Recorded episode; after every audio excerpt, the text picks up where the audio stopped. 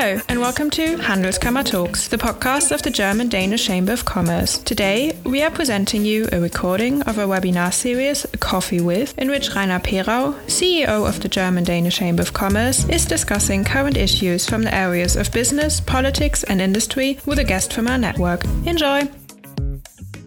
Good morning to our members in uh, Germany and Denmark, and thank you for tuning in. I hope you have a good cup of coffee wherever you are. I am at our studio in Copenhagen and I'm joined by Lisa Hermann, Head of Sales and Partnerships for German speaking countries at Delogue, Theodor Bjorling, Solution Engineer at Celonis. Both Delogue and Celonis have recently joined the Chamber of Commerce, and when we looked into their profiles and core competences, we found that they have something in common. Both companies are IT based and help other companies to use resources more efficiently and thus become more sustainable. Since we like telling stories about companies that make the world more sustainable, we suggest to both Celonis and Delogue to get together for this talk on sustainability through IT. Thank you, Lisa and Theodor, for being with us this morning. We agreed to focus on the three areas that you also find in the invitation. Number one is company processes and supply chains. Why are most of them not sustainable? Number two, data transparency as the key to more sustainability. And then number three, the main part and the hard part, implementing change and where to start. But before we focus on the subjects, I would like to ask our two guests to briefly introduce themselves and the companies they represent. I would like to start with Delogue and Lisa Hermann. Thanks, Rainer. So we are Delogue, which means design dialogue. And what we do is that we offer a product lifecycle management platform for the fashion and the textile industry. And on it, they can collaborate throughout the product lifecycle and collect data from the product side, but also from the supplier side. And we're based here in Copenhagen, but since three years, we're also active within Germany. Okay, great. Theodor, how about Celonis? Yes, thanks for having me. So at Celonis, we essentially help organizations find and fix inefficiencies that they can't see. And we do this with our execution management system or the EMS as we call it, which is based off process mining, which can be described like an x-ray of your organization's processes. So every step you take leaves a digital trace in the source systems. Process mining then collects them and visualize them instantly and allowing you to see these inefficiencies. And then for the execution management part, we take these insights and derive targeted actions through automation or uh, artificial intelligence to remove them from the processes. Cool. And since you at Celonis are a bit have a broader focus than Delogue, I want to start with you and put this first topic to you. Company processes and supply chains. Why are most of them not sustainable? Yeah. So when you think about supply chains, they are basically a replication of the organization's business model and are being based out of the, the processes. And Traditionally, there's been a lot of focus on improving supply chains, the processes, major with the goal of either having more revenue or reducing costs. So with this, organizations have usually put sustainability on the side and focusing on becoming more cost effective. And they have viewed if they want to do something for sustainability, they might do it at the cost of reducing revenue, as an example. And what this have led to is that we have seen sustainability being deprioritized. And the result of that is we can see that in the supply chain specifically, more than 70% of all the business emissions comes from those processes. And I think that is a direct effect of not having sustainability as a key decision for steering the way we do businesses. Okay, and as long as you have with the process mining, and that serves also as the basis, I think, for consulting services. I understand that major consulting companies also use your software. Yes. So use both internally, but also to help doing diagnostic for clients. Okay. At Delogue, more specialized on supply chains in the textile industry. How do you view this first point? Why are most of the supply chains not sustainable? Yeah, well, supply chains within the fashion and textile industry are a very complicated thing to look through and they are notoriously opaque. So within the supply chain, it's also what Theodore was saying. Companies are also trying to uh, make their supply chain as cost effective as possible. And that also led within the past to outsourcing more and more processes to suppliers and their sub suppliers and their sub suppliers. And then you saw that there was this big web of relations that existed, this very complex web of relations. And a lot of companies within this industry, they are still in close dialogue with their first tier suppliers, maybe also with their second tier suppliers. But then it becomes complicated to see who else is involved there. Because within the fashion industry, you have somebody sourcing the raw materials, Somebody else is taking care of the weaving, the dyeing, the buttons, the zippers, and all of that. And in order to take a sustainable decision or to become a sustainable company, you have to understand who is part of your supply chain. Who do we need to involve to get the bigger picture and to take a decision here? So you get closer to your suppliers, also tier two and tier three? Yes. Suppliers, which are usually very far away from where you are. Yes. Well, for, for us, for not for Delogue, um, we're trying to connect mostly the companies with their first tier suppliers, maybe also with the second tier suppliers that are responsible for the trims, which are buttons and, and zippers. Um, but now that also the supply chain law in Germany is, is coming in, there will be um, uh, due diligence on the company side to uh, to collect data, especially for the first tier suppliers. But we also see that there is more in the pipeline coming from the EU that might be, be stricter and that will that might require require um, fashion companies to also trace down more data. Mm. So there's definitely the time now to to start um, making some changes. I think when we discussed this, you have a good example of how you cut waste. Actually, mm-hmm. you have some example for our listeners on how you actually how the platform actually helps to reduce resources and, and waste. Yeah, with, with the platform, you can use some of the analytics to see how much material, for example, you have purchased from a certain supplier. And then you can also see, okay, how much have we actually used of that? How much waste did we have at the end? Or how many samples did we produce that we actually didn't need? Or, and the platform also helps by making communication more transparent by avoiding mistakes that lead to more samples that are actually not needed, just by making the process more transparent and by having all data available. I think we, we, were just about to move over to the second bullet point or the mm-hmm. second item we have on our agenda data transparency as the key mm-hmm. to more sustainability. If you can develop this point a bit further. Yeah, of course. I always think that what you can't see, you can't measure. So in that sense, knowledge really is power. Like re- when you really see how your supply chain is built up and if you're able with the right IT infrastructure to collect this data, then you can take the right decisions in the end. I mean, how will a company be able to take a real risk analysis of their supply chain if they are not able to spot the weak links in it? So it's, it's very important to start collecting data on the supplier side and also on the products. Mm-hmm. Okay, cool. Theodor, data transparency is of course also your big, actually, uh, well, what do you call it? Your mission to deliver. Can you develop on this point a bit further? Yes. On the importance of data transparency for your customers. Yeah, indeed. So I fully agree with the statement that what you can't see, you can't measure, and ultimately you can't fix. And that's what we see as being the biggest obstacle for organizations to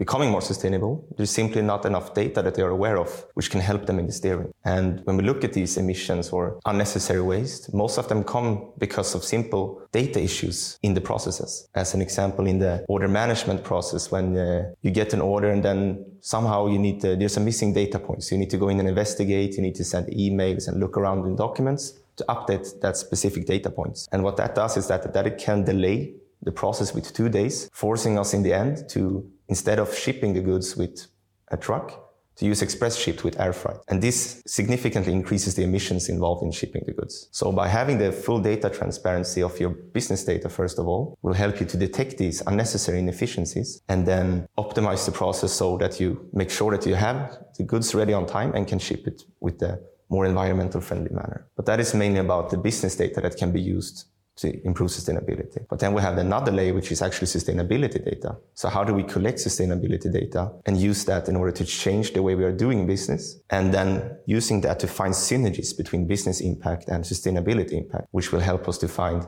synergy effects and uh, getting buy-in from different stakeholders where they can see that we can improve both cost effectiveness while also reducing emissions. So all of these answers can be found if we have the data in place. Cool. Yeah. I think it is time to ask and encourage our listeners or viewers to also post questions using the uh, chat function to Lisa and Theodore. And uh, when we prepared this last week, we said that we're going to reserve most of the time actually for the third question, which is titled The Hard Part Implementing Change. And I would like to start with you in the, in the broader context, Theodore. So, first of all, we want to understand where in the organization should we start. And coming back to the issue of sustainability within supply chain processes, that also is the greatest leverage point to start making a real impact. Because every time an employee or customer or a vendor touches the process, that becomes an improvement opportunity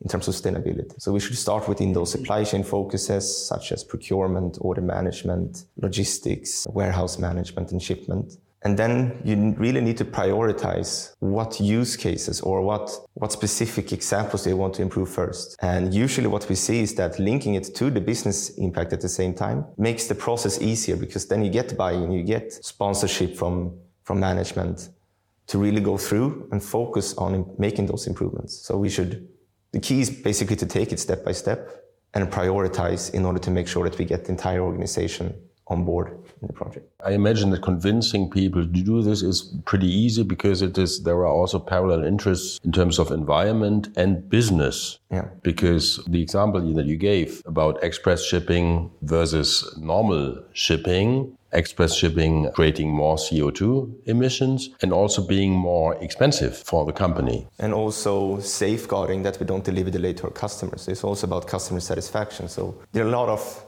synergy effects when focusing on improving sustainability, affecting your business as well. Mm, okay. Lisa, if you want to pick up on that, this hard part, implementing change. Well, I think the hardest part in implementing change is first admitting that there is room for improvement. And if you've already gotten there, then you're already a big step forward. And then I think it's all about finding the right partners for your industry to build up this IT infrastructure. So we have Celonis as a really good example who can do an X-ray, like you said, Theodore, of all of your processes. And then when we zoom in and I take us as a company as an example, because Delogue is one puzzle piece within this big puzzle, which is the IT infrastructure. So what we can deliver is certain product related data, certification data, material composition data, but also we need support by other partners. So also we are partnering up with companies who are able to measure the CO2 footprint, who are able to trace the supply chain further down. And this is all knowledge that we are sharing also with, with our customers. So the idea is to build a tech stack, like your full IT set made up of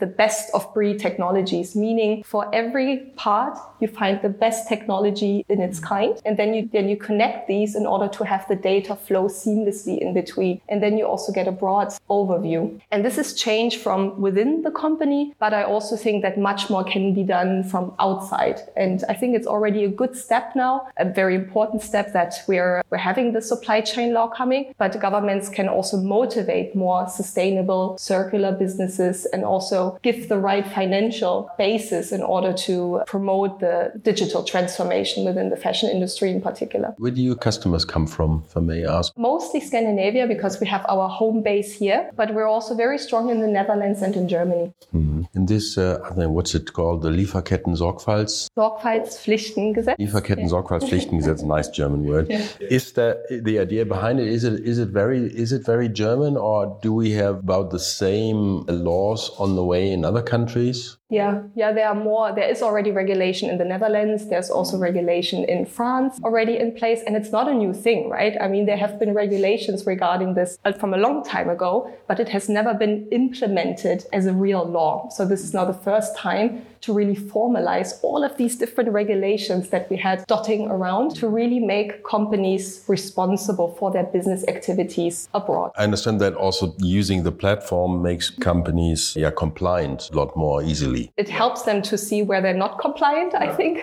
and to, to, collect the data that they need for the right reporting because uh, the companies under the supply chain law will be asked to launch um, a sustainability or due diligence report And for that, of course, they need the right data that in part we can deliver to these customers. Well, something that we have not discussed and not, not prepared, but an interesting question always is for companies business model. How do the businesses actually work? What do customers pay for? Who pays for what on what basis? Can you tell us, Lisa, how, how this works for, for your company? For our company, Delogue, Yeah. so our platform is subscription based. So our customers are buying a license and with the license, they basically leave a trace within the platform. So everybody who does something, who has a communication, who adds data is visible there. So that's our business model. And uh, of course, we train And that's the fashion producers, the producers of textiles, It's the fashion brands. the fashion brands that are that these are the customers. The fashion brands and also textile companies are our customers, but our fashion brands can also connect their suppliers. So they also get licenses. And we have decided as part of our business model to not charge for the connections for the suppliers because we think it's really important to enable the supplier side to use these digital tools and to exchange data. And it is like I imagine that the brands are usually in, in Europe and North America, and the suppliers are in Asia. Uh, and a lot in Europe, especially. We see it more and more that now the production side moves closer again, also because of the pandemic and also what we see now in the Ukraine, the economic instability. It's more favorable now to bring production a bit closer home again. Where are the centers in, in Europe? In Portugal, Portugal? depends on what you want to produce, but shoes, for example, leather is usually in Portugal, Italy. But uh, you also have Lithuania, you have Romania, Bulgaria as production sites. So, yeah. And I imagine Northern Africa is also Yeah. a place, Tunisia, Yes. I imagine. Yeah. So the production is moving away from places like uh, India, Bangladesh, Thailand, and, and Vietnam. Yeah, I think a lot of companies have also realized that they can't bet everything on one horse, you know, because when then there is a shock within the supply chain, it's very difficult to get the goods back home, like we've seen in the pandemic, right? So um, yes, they're, they're coming closer home, closer to home to avoid risks. We have not prepared this, but can you see, um, well, the, we- we're living in a time of increased inflation, and what you're describing seems to me like we're adding cost. Yeah. Really, does that show in the textile uh, industry? And uh, are clothes getting more expensive? I haven't noticed it personally, but I'm pretty sure that uh, some of our customers agree that prices has, have gone up, not just because of inflation, but also lately the boom in organic materials also went up like crazy. So everybody wanted to source this organic cotton, but there's also just so much organic cotton. So of course the supply was rather short. And also due to that, the prices there went up. Okay, Yeah. great. Uh, Celonis, your, your business model, how does that work? Yeah, so we're also a software as a service, cloud-based platform where you pay for a license, which provides you access to the platform. And when we talk about sustainability and getting that data and to help our customers to improve, I fully agree with you say that we need to partner up because we have our platform and then there are some extremely good providers out there for specific sustainability purposes. For example, in terms of supplier data. Partnering up with them can allow the customers to directly see the sus- uh, sustainability ratings of the suppliers that they purchase from. And then they can use that as a decision point of who do we purchase the materials from and who do we source them in from. And I think this is also, uh, talking about this insourcing trend when you move factories closer to the business, it's also coming from the expectations of the customer, the end consumer, because sustainability has become more important as a decision factor for individuals when deciding what type of clothes or what type of products they want to purchase. So by having this sustainability data available in the decision making for organizations, it becomes easier for them to make sure and being transparent towards the end consumers how their products have affected the environment. Mm. Final question from my side. How far do you go in partnering with your customers then in terms of implementing change? Yes. So usually what we want to do is that we have experience on what are the most common use cases which we can help our customers for. But then specifically in terms of sustainability, we like to co-develop and co-innovate. What is the specific pain point that you need help with solving? And then we help and have discussions with the customer identifying how should we implement this in the most effective way. So specifically in the area of sustainability, we, we see a lot of co-innovation and co-discussion happening.